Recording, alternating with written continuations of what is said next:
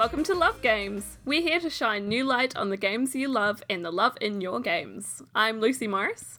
And I'm Lauren Klinick. And welcome back to Love Games after a short-ish hiatus. We are very apologetic about that because we managed to stick to two-week releases for pretty good amount of time, 4 episodes. So we're back regularly now and life has kind of calmed down a bit. Play-by-play, New Zealand's International Games Festival has just finished, so I have my life back, which I'm very happy about. But we did actually have a lot of talk around sex and consent at that festival, because we had Lucy B talking from us from, I think she's based in Sydney, and her talk was amazing. You'll be able to access it for free soon from our festival's YouTube channel, which is Play-by-Play Fest at YouTube. So we'll tweet that when it's ready, because her talk was great. She did spill her glass of water on Navi's laptop, which we were using to project the thing, but it was handled really classily and with aplomb, and everyone and everything was okay. So it was a very exciting time. Kudos to the team. I know, no, it was great. And well, not the water, but like just the general like festival and having Lucy there. And we're delighted to be back with you. Beautiful. So just a reminder on the format for everybody. So each week we'll talk about a game or a collection of games based on a theme, and we'll explore in detail how they've handled love, romance, or sexuality in those games. On special episodes, we'll interview guests from the industry, and in every episode at the end, we tend to field questions and share discussions from our listeners at the end of the show. We always like to start the show with Lucy and I sitting down in our respective countries with a beverage. Lucy lights a romantic candle. So what have you got this week, Lucy? Oh, I think it's I had a coconut sea salt one the other week. I don't actually know what this one is because I stole Elliot's candle. So it's blue. It smells like blue. And I've got a glass of Chardonnay, which I was gifted by the lovely people at IPONZ, who I did a talk at last week. And they were like, do you want a red or a white? Like, there's no contest there. Like, always pick the white wine. It's the best wine. Whereas I'm just the complete opposite and always red. So we should poll our listeners to see who is always red and who is always white. What have I got? I've got fancy apple fruit juice. I'm not feeling up to alcohol right now. So I've got high-end apple fruit juice, pink ladies only, 100% Australian. So that sounds amazing. I'm ready for a rager. So the brand is Pressure Fruit juice, and that is the high-end luxury fruit juice that I used to market for before my career in games. Oh, wow. Yeah. That came really around in a circle juice. Really nicely. It's still really good juice. I am drinking, it just says New Zealand wine, so that's something, and it has pineapple, apricot, and honeysuckle notes, but really it just tastes like a big mess. There's only one wine I actually enjoy, and it's Pinot Gris, and I don't know anything about wine. When I buy wine, it's like, this label is funny, or this bottle looks cool, and it's a Pinot Gris, or like a rosé or something. That's the level of my knowledge, so I'm sorry, everybody. Dear international listeners, Australia and New Zealand actually has amazing wine. It does. Just don't want to listen to our opinions on it. Like, we're not the ones to talk about. We are not experts. So wine is for adults, Lucy, but sex education is for everyone. And education is the theme for the show this week. So how have we decided to approach it? That was just such a good segue. I'm really impressed. So today we are talking about sex education in games. So if you've been listening to our previous episodes, we generally talk about just one game and address several issues within that or discussion points. But today we're going to talk about several games and just the concept of sex education within games as a whole. It's kind of an interesting space. It's still quite abstract and like burgeoning. So there's some interesting conversations to be had there, we thought.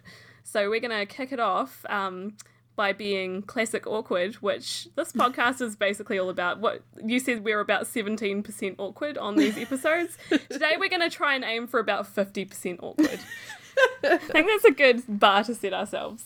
I believe in us. And so just a heads up for the episode today, we're talking about sexual education. So in terms of what the sexual education that we've received, we will maybe have some discussion around consent. There shouldn't be too much hard-hitting or distressing content around sexuality that we go into. None of the games that we're actually having a deep dive into go into anything non-consensual, but just a heads up in terms of the content for this episode. You might not want to listen to this in your office without your headphones. Like, don't listen to it on speakers. That would be a bad idea. Or maybe listen to it with speakers on. Maybe you have amazing colleagues and they love the awkward conversation around sex education. But who even knows? We're not going to judge, but we will jump straight into the awkward by talking about our own personal experiences with sex education first. Yes. So for me, carrying on from what we were talking about a little bit before we started recording, with regards to my parents, I never sat down and explained everything methodically. I definitely was on the here have a manual side of it too, but I never got a manual about sex. It was always about like puberty and just growing up, and sex happened to be like a kind of like, I don't know, supplemental chapter or something that's just like a couple of pages. But sex education in New Zealand is pretty good at school. I can't speak for any schools of religious denomination because I went to public schools, but in our curriculum we've got a lot of like different spheres of sex education that's taught, and it's taught from pretty much year one onwards. So year one would be like obviously basic things like be nice on the playground and respect people's bodies and stuff like that. But as you get through school, like they get into puberty and contraception, and talk about haora, which is kind of like the holistic approach that recognises that, you know, sex has social, mental, emotional and spiritual dimensions as well as physical dimensions, and that these are all interrelated, which I thought is quite cool. Yeah, it's interesting. I think it definitely still depends what kind of school you go to, but at least my experience was fairly good. Definitely not a lot to no queer sex ed in those curriculums, at least when I went to school a long time ago now, but... yeah, it can definitely be better, but it wasn't awful. That is the thing. It would be so interesting to see how sex education compares now, because Lucy and I are you know, we're not super old. We joke about us being nanas, but you know, we've been way more than, I don't know, what, 10 plus years out of any kind of school education. So, you know, we're a ways out and the world changes at a breakneck pace. I mean, for me, my school sex education was different because I went to religious private small schools. My parents were similar in that it was like, here's some books. We're not going to have really in-depth conversations. If we are going to have conversations, they're going to be so awkward. You're just going to have white noise and you're going to block it out completely. So did not absorb anything practical because the whole thing was so awkward with any of the conversations with them. And then the religious school education, it wasn't hardline abstinence, but it was definitely very, very sex negative. Like sex is a thing that can get you pregnant and sick and all these bad things. And then going to a high school that was all girls and religious, the way a lot of it was phrased was almost like defensive. Like they talked a little bit, they didn't talk in depth about consent, but they talked about no is no, and then didn't go beyond that. They didn't talk about how tricky consent could be. They didn't talk about, you know, when alcohol's involved or feeling pressured for things. A lot of it was just about, here are the STDs that you will get, and that is very likely if you have the sex, and if you have the sex, all these bad things. So it was really sex negative. And then when I mean, I think, Lucy, we were chatting about this and you mentioned a teacher that had a box that you had put questions in and she had to respond to the questions, which is awesome. We had something like that. And then me, a queer teenager, super freaked out, put a bunch of questions in that had to do with how do women have sex, or what's the STD chances when there's two women having sex or whatever. And I, like, you know, she just threw all of those out. Like none of that stuff got addressed. It was like really bad. That's awful. Yeah, the high school was very bad for that. So it was basically like, gay sex, I don't know, I guess it's bad. We're not going to talk about how to keep yourself safe. So yeah. Negative. I'm super sorry negative. You had to go through that. That's really shitty. Sorry too. Yeah, it was really shitty. But I mean, I think research suggests that, especially in Western developed countries, only 40% of kids self-report that school is where they learned about sex. Most kids, the majority of kids, say that they've learned about sex from their friends and from media. And games falls under media, Lucy. And this is where the opportunity lies. There could be sex ed games that are provided by schools, or there could just be, you know, prevalent sex ed games that kids play you know, at their own speed, in their own time, based on their own interests. And that's the beautiful utopian future that I want. But we're just not there yet, Lucy, are we? No. And there's also the other sphere, which are, like, you know, learning about sex, not from a game that's specifically about sex education, but from sexual elements within games that might be about a completely other topic. And you're just like, oh, that's interesting. As a kid, you're like, that's food for thought. That's food for thought. A statement I definitely said to my child self many times.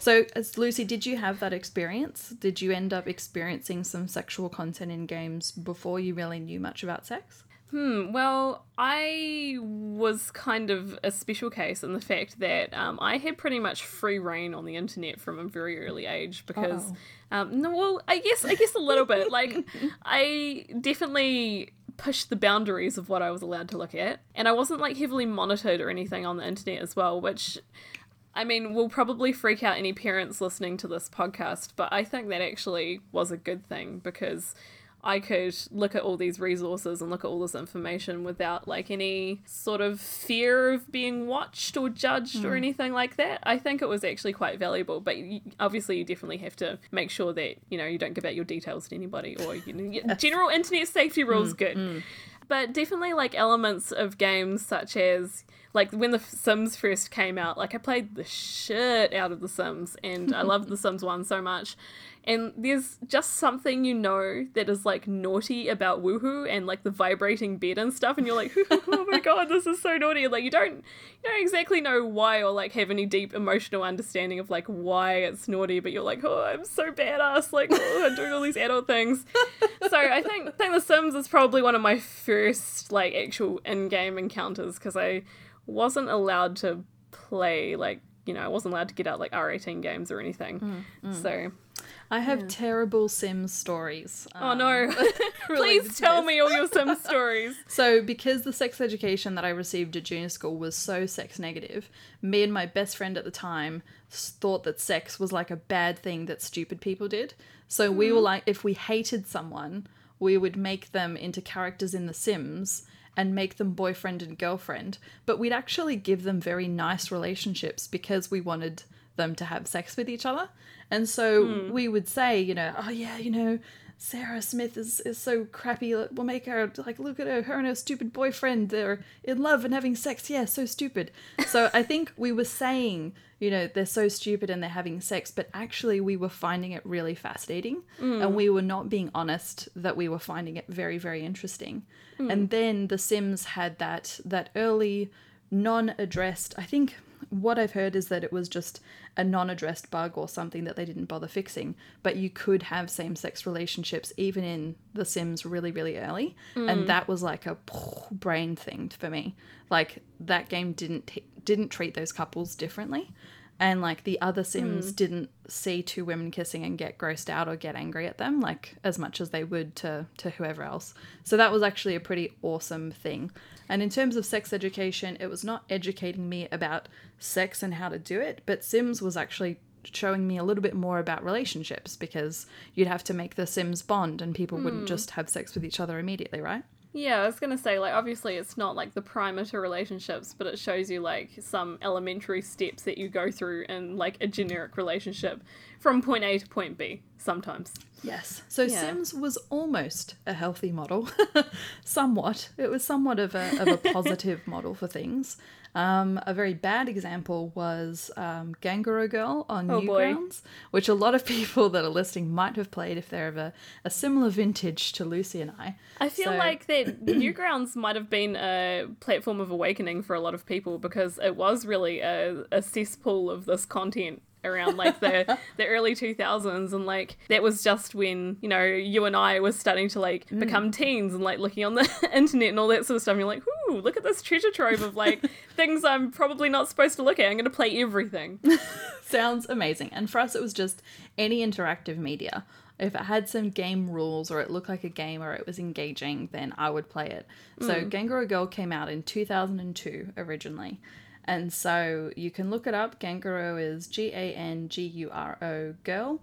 And it was like a point-and-click, semi-visual novel, really, really basic. And you're a guy, and you're trying to make a quote-unquote Japanese girl fall in love with you and have sex with her.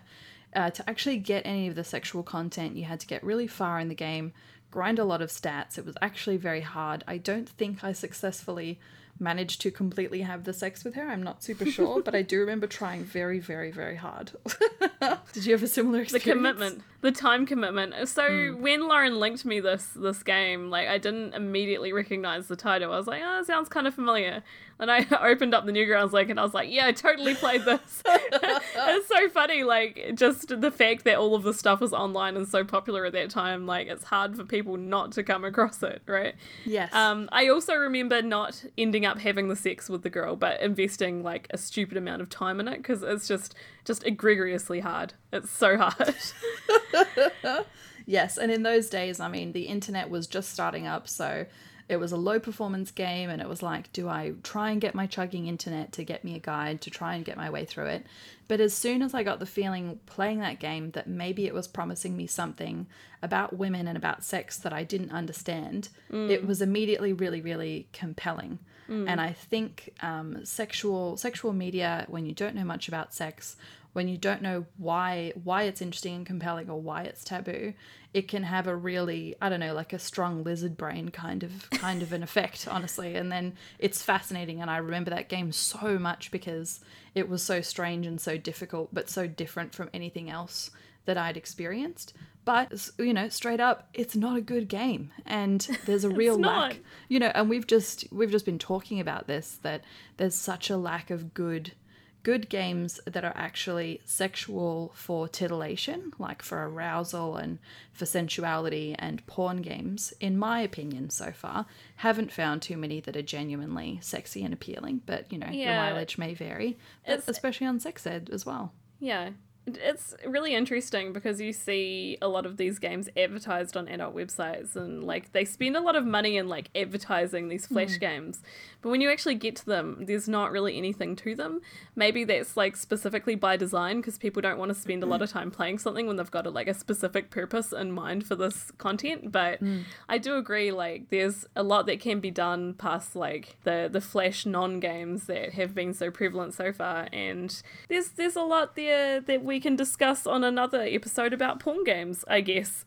Yes, that should be really good. Yeah. We'll do a porn game episode and it will get even more awkward. Oh god, yes. At least 70% awkward in that one, hopefully. 70% plus.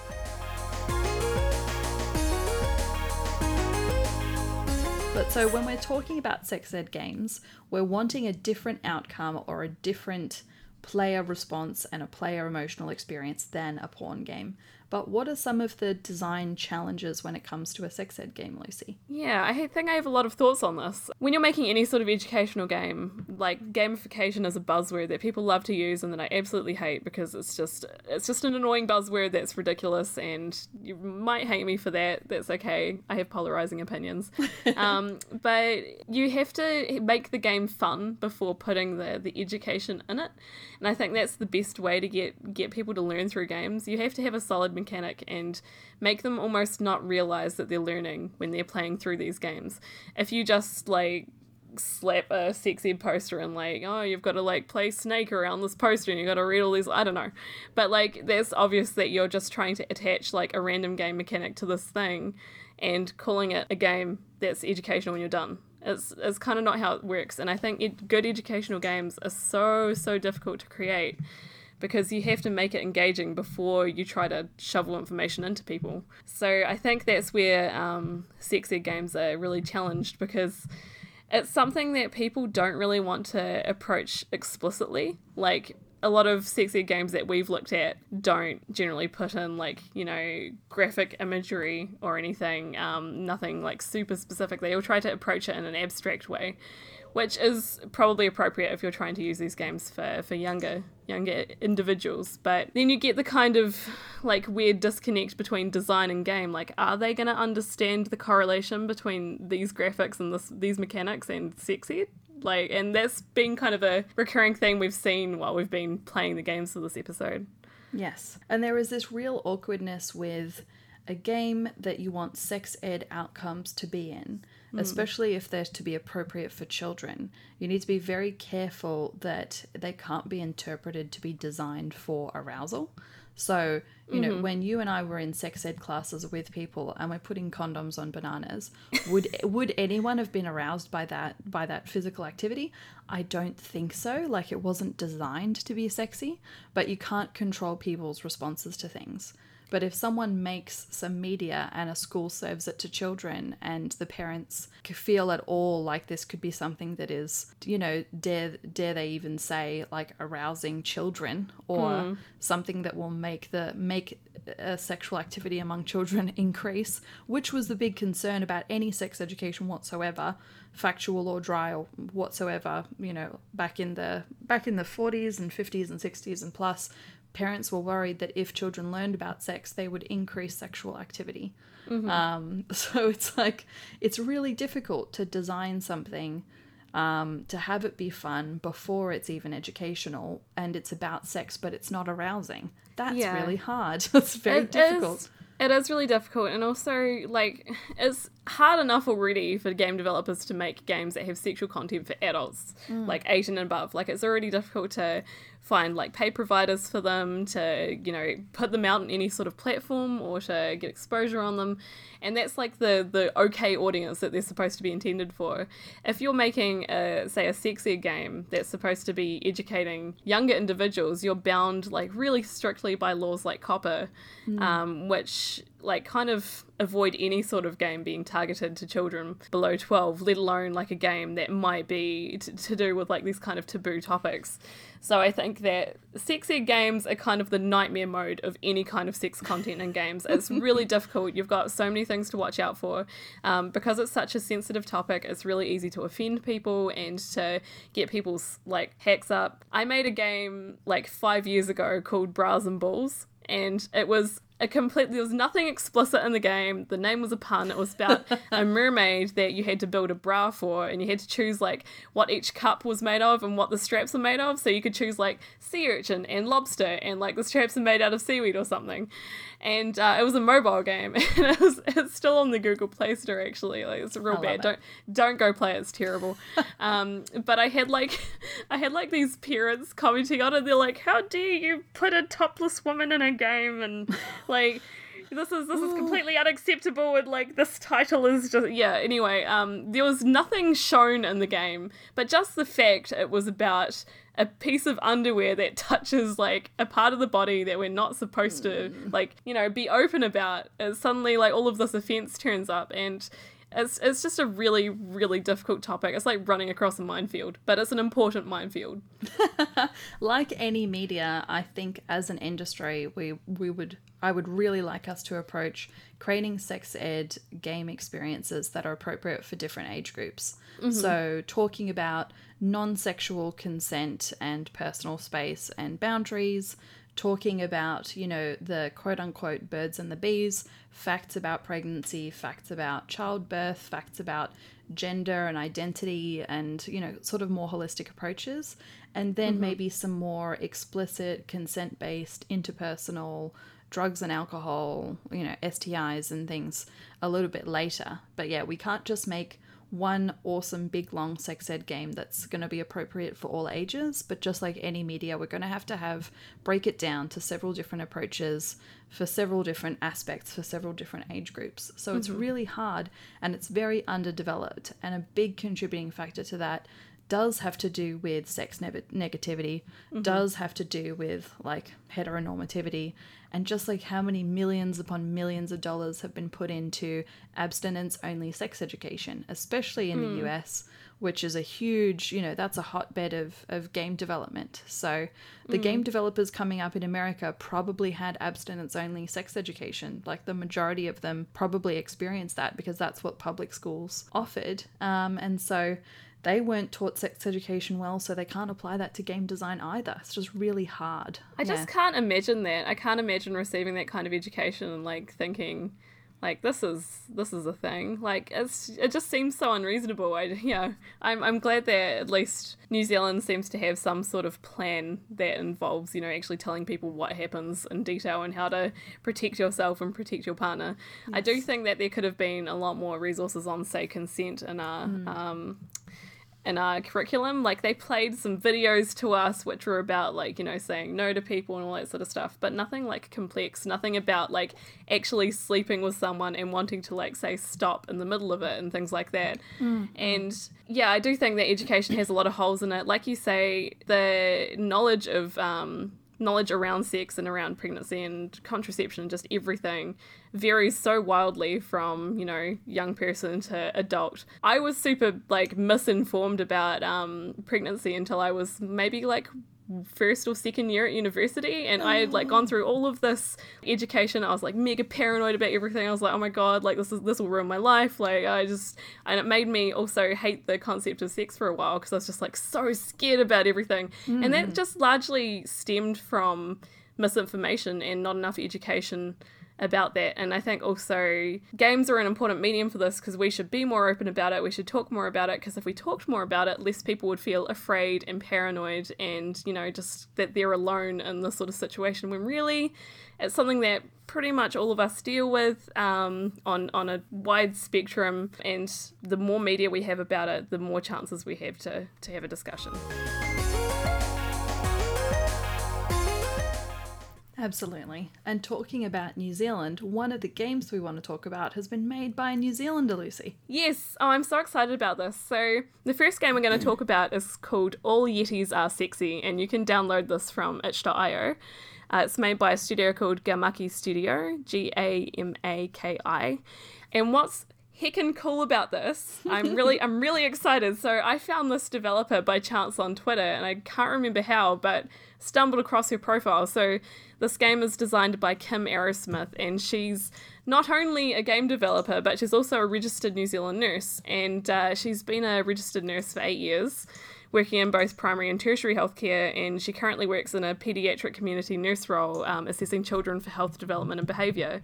So she's coming to this game with all of this amazing knowledge behind her and this experience. And the fact that she also has time to make games is just you're a hero. I really want to meet her.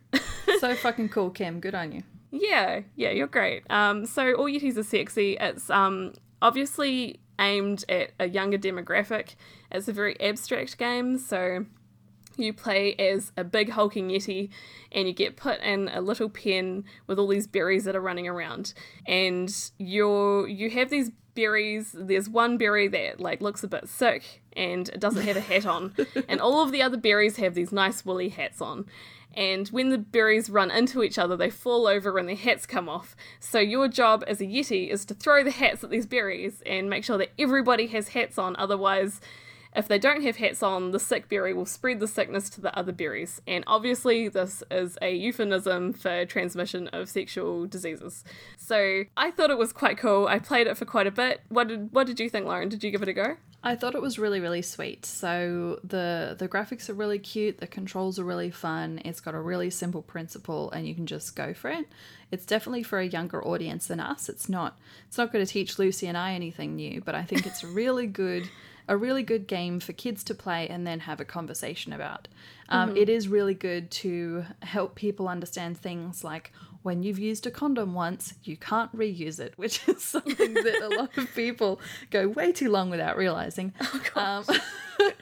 But it's definitely limited and it's exploring one really simple thing. But no, it's a really good game. It performs really well. It explores a really simple principle. So definitely thumbs up from me, and it's free. Current awkward level, 35%. Yeah, it's free, and it's very well put together. It's got a nice interface, which I always appreciate. And I'm just really excited to see Kim make more things, especially around this topic. I remember seeing that she made this in her bio, and I was just like, oh my god, we must meet up and talk about sex education in games. This is so cool. So I hope that she keeps doing what she's doing, because these resources are really important and she's making a big difference. So thank you, Kim. You're awesome. Thank you, Kim. So actually going on the STI theme a little bit further, for a game that is for a slightly more mature audience, I completely forgot that I made a sex ed game. So I thought we were going to talk about that. I totally forgot. I completely forgot, which is very funny. So earlier this year when I was at the Heartbeat Symposium in Byron that my beautiful business wife Katie helped run up in Queensland, I was in a game jam team that included the fantastic Lucy B that was at the Play-by-Play conference, who's an independent sex worker. And so us and a few other fantastic heart bunnies was our team. We made a game called UFO STI WTF. It's a game about aliens needing STI checkups. So it's a really simple visual novel browser game. It's got really silly humor about an alien going to have their first STI test with humans. And there's just awkwardness with the human doctor and things like that. So it's designed for an older audience. It has tongue-in-cheek humor, silly mini-games about swiping the eye in your alien anus, and it's just about, like, you know, getting STI checks might feel really awkward, but it's never the end of the world. You know, it makes you feel like a bit of an alien, but it's actually completely fine, and it's an important thing to do. And once you've played the game, there's a lot of information about STIs and how you can start getting tested, and basically just, you know, push through the awkward, put yourself out there and get checked, because that's good for you and it's good for everybody that's in your life. So that was a really great game jam experience. The game we made was really fun and got coverage on Kotaku and things like that. So nice. Huge ups to the rest of my team for helping us make that game. And that's been the first sex ed game that we've made. So for an older audience then, All Yetis Are Sexy, but we had a good time. So where can people find UFO STI What the Fuck if they want to play it? If you just look up that amazing acronym of UFO STI WTF game, or like Alien STI game, maybe it will come up. But yeah, it's just a short visual novel browser game. So easy to click through and play. Beautiful art by B. Yeah, check it out. Simple and fun, but I guess I would classify that as somewhat of a sex education game. It's more of a destigmatizing game, really. It's really cool, and you should definitely pick that up if you're listening and give it a quick go. It's not going to take a lot of your time, and it's made by some heckin' cool people. So there you go. Yeah. And I think we're at awkward level like 41% now, because I'm not sure if I was supposed to say what the fuck instead of WTF, so now I've just ruined everything. We swear all the time. It's totally fucking normal. It's no problem. That's true, and this is definitely not an all-ages podcast anyway, so that's all right.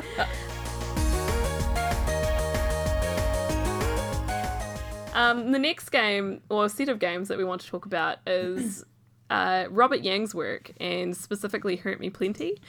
He's also done some amazing, he's done like a whole range of games around sexuality that are really good. And back when I was a university lecturer in game studies, I taught a module about sex in games, and for one of our tutorials every year I would make our students play Stick Shift, because I thought it was a really important experience, and I'm not going to spoil it because we're not going to talk about it this episode, but you should definitely go look up Stick Shift. I think it's on itch.io, and give it a go, because I think it's an important experience if you're at all interested about sex in games. Hell yes. I mean, Robert Yang's work explores different elements of kind of like gay sex culture. So Hurt Me Plenty is really good. It's a short game where you spank a guy. And in terms of sex education, it's useful for consent. So not just in terms of BDSM, but actually consent and caring and checking in with your partner and really listening to what they're saying. So when you're spanking this dude, you are sort of listening to what he's saying. Do his noises sound really good? Is he saying stop? If he does say stop, or if you're going too hard, if you keep going, the game actually kicks you out and you actually can't play it again for several days. You actually really, you know, get kicked out of the game, which is really good. So not only is it a good, you know, slight introduction to some elements of kink, but it is really good for consent and like continual communication. So really good. And it's interesting because the game starts out as like a consent conversation between you and your partner. So I think it opens to a poster that says all interactions have to be negotiated or like consented to or something.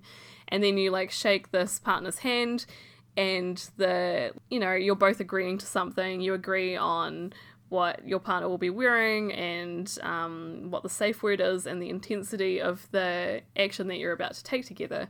And I think that was really interesting as a concept. I'm not sure how shaking the hand, because like this game was originally designed for Leap Motion, mm-hmm. and for those of you that don't know what Leap Motion is, it's a small peripheral that you put on top of a desk and you put your hands above it and it tracks hand movement. And so this game was actually supposed to be played best with like using your hands in an actual physical sense, so it's diegetic in that way.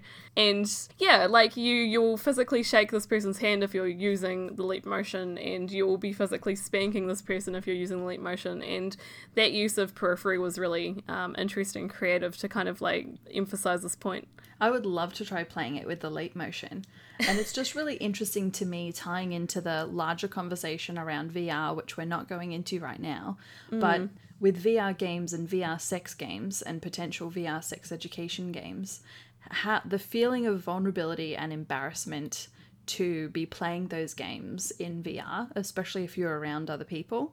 And it just really gets to me how embarrassed and how hesitant I would be to spank a dude's butt in front of other people in a game world with a Leap Motion, but I actually don't hesitate to kill someone with a fake gun in a game. Like, I've got no shame or hesitation to do that, but I'd feel really embarrassed and self-conscious about doing something for pleasure in a game. It's really interesting.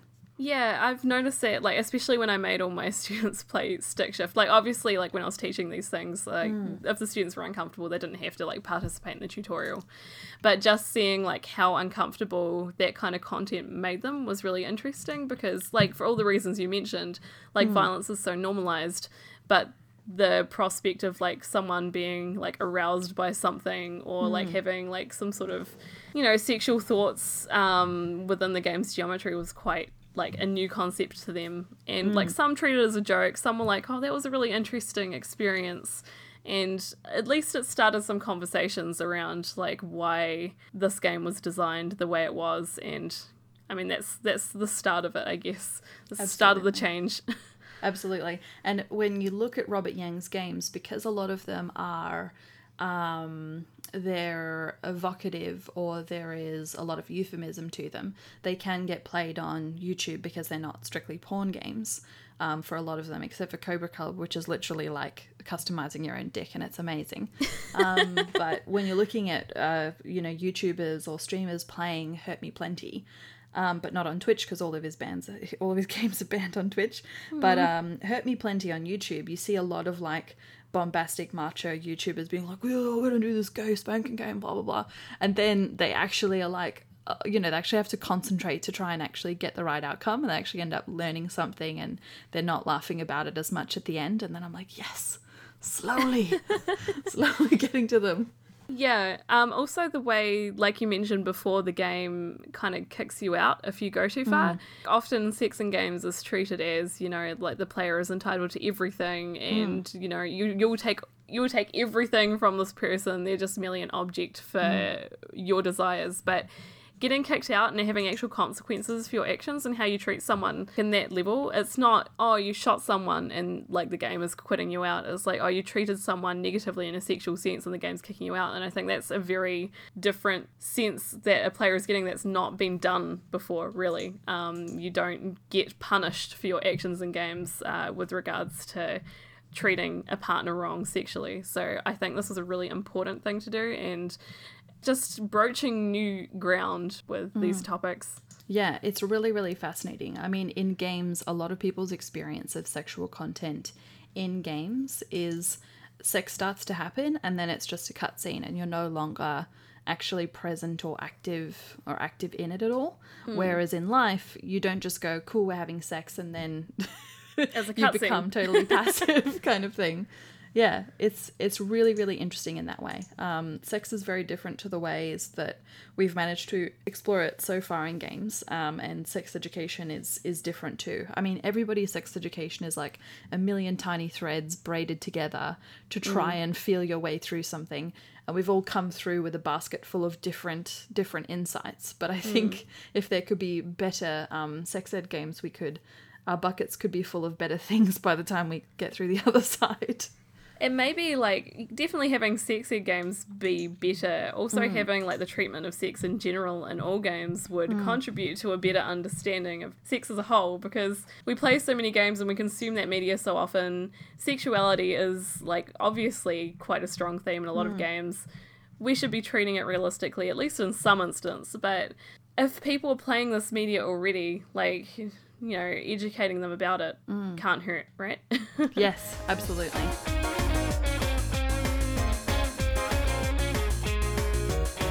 And so one last game we might just briefly mention that rings quite true to our own attempts to understand sex as youngins is also How Do You Do It by Nina Freeman. How would you describe this one, Lucy? Is it a sex ed game? I think, I'm not sure actually. It seems more like a vignette about how someone experiences their perception of sex growing up when it's not necessarily an open topic, maybe. Because the game is about a girl's mum goes off to, you know, get groceries or do an errand or something. It's been a while since I played it. And she's like, oh, I've got this time alone to myself. I'm going to, like, do this thing. And she gets Lady Barbie and a Dude Barbie, and she just, like, you just mash them together. And that's the whole game. You just, like, mash them together. It's the same thing as I mentioned before. You're like, oh, this is kind of naughty. I don't know why, but, like, I'm not supposed to do this. And it's, like, really secretive. And then after you've mashed them together a bit, your mum comes home. And then I think it ends with a screen saying, you did sex like 302 times or something. And I think, I don't know if it says exactly that. It might be like, you maybe did sex. I can't remember. But it's a good interpretation of how we kind of fumble through these things as kids. And we're like, oh, I don't really know if this is okay, but, like, you know, I'm experimenting and I'm probably not supposed to do this. But it's a good encapsulation of those feelings, I think. Yeah, I think it probably falls more under that category of destigmatizing. Yeah, like a personal vignette, destigmatizing kind of a game as well. But I do really appreciate it because it's the kind of thing that once you describe that, everyone's like, yeah, I definitely tried to, like, make my teddy bears have sex once I had even the vaguest idea about how these things were happening or what it even vaguely included. So, yeah. Yeah, it's a good game because it's a very normal part of growing up and a lot of people's experiences. So it was just very relatable and also very funny. I appreciate some humor in my games. So. Super cute. Yeah. So before we go on to a question, the other honourable mention I wanted to give was also to Dysphoria by Anna Anthropy as well.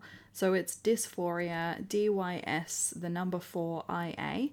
I'm not sure where it's available to be played online now because I think it used to be on Newgrounds, but it's been taken down, or she's taken it down to sell it elsewhere. But that was a really, really good game. Not necessarily education around sexual intercourse, but a really good, again, vignette personal game that went into gender identity and sexuality and those elements of the wider family of sex education. And that's a really, really good game as well. Beautiful. Nice.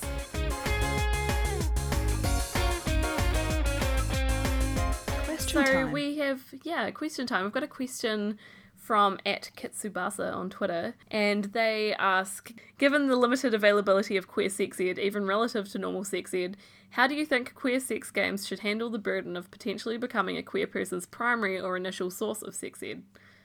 Interesting question. This is a good question. There's a lot of layers.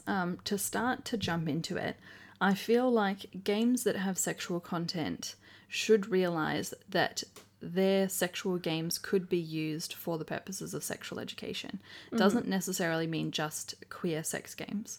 So if you have a game that has sexual content, especially if any of it is a little bit taboo or involves any kind of edge play, or, you know, is, you know, consensual non-consent or anything that might be a little bit hard-hitting, you'd want to have content warnings, and you'd want to have, if you can, having consent be an actual gestural thing that the player can choose, and having choices for players to not see sexual content if they don't want to. Those are just kind of responsible choices, but I do think that all sexual games should be aware that they could be used for the purposes of sexual education. So be very careful with what you're saying, or what you're implying, or what you're condoning, or what someone might take away from it, if that makes sense. I mean, I think handling the burden is very difficult. Like, hopefully as we have more queer media and queer games in general, there'll be queer games. There'll be queer games that incidentally have sex in them. So I think showing healthy relationships, showing consensual relationships, prioritizing a degree of realism, even if you are, you know, in Dragon Age, for example, is a really good way to go about it. And if you are showing anything that is strictly kink, strictly fantasy, or, you know, it is a little bit more hard-hitting or edgy or something that, you know, can't be safely done or needs a lot of aftercare or needs a lot of interpersonal safety and boundary setting before hopping into it. I think being really aware with content warnings and things like that, and just being willing to talk to your own community as well. And that, you know, if you did release a queer sex game or a game that had queer sex in it, people are going to have questions about it. You will end up getting people emailing you about it. It will mean a lot to people that you've included those things in your game. So just be ready to do a little bit of extra emotional labor for your players as well, I would say. So really tricky. Yeah. Please, more queer sex, more queer games, you know, all over. And just the exposure of these relationships, and not even just in the queer space, but also in relation to, say, kink, showing people that this is a thing that exists and that it's okay to be exposed to these things and it's normal is, I think, just an important thing within itself. So please keep creating this diverse content, because someone might see something in a game, like they see it in like a movie or a book or like a TV show, and they're like, oh, like this is normal for all, like I'm not alone. And I think that's really important, and it's something that's changing quite quickly in games. That's exactly it. And even letting your players know that it doesn't mean that they are gay if they are interested in being a part of a gay relationship in a game. Like, you know, it's not saying something about yourself if you do click through and you're having some kind of an experience in a game. The player character is not necessarily you. What you're doing in a game is not necessarily what you want to do as a person. Like, a game is a safe space to explore curiosities or, you know, just... It could help you find something really important about yourself, but it could also just be a way to explore something different, understand something about someone else. So don't panic. Don't panic or be afraid to try something you've never tried before or something that you're worried about. A really good thing about games is that you can safely explore things without hurting someone else and without hurting yourself. Always good. Yes. But yeah, I think that this is about all we have time for. We might need to wrap it up, and that's not a sex ed pun, but now I feel like it is. Okay, awkwardness level is now 50%. We've reached it. It's fine. Ding, ding, ding, ding, ding. Awesome. So like Lauren mentioned at the start of the podcast, we're going to go back to I was going to say bi-weekly, but there's like this whole thing about like how many times like a month that is. Every 2 weeks we're going to release an episode again. And we've got some pretty neat guests start to be lined up for our future episodes. So we'll start to get some of these amazing interviews that we've talked so much about out to you on the airwaves pretty soon. Beautiful, beautiful. And thank you so much again, Lucy, for bathing in the awkward with me. Oh, sharing, thank you. Weird sex ed experiences. It's always an absolute pleasure. You can always hit us up on the internet at Love Games Cast on Twitter. We'd love to hear what you've been enjoying from the episode so far. If you've got more curiosities to do with sex education or anything we've discussed, please let us know. Should also share your stories of what the first sexual content you encountered in games was. Was it on Newgrounds? Was it The Sims? Who knows? We want to know if you're willing to share it with us. So yeah. Sounds good. Well, thanks everyone, and catch you next time. Bye, everybody. Bye, beans.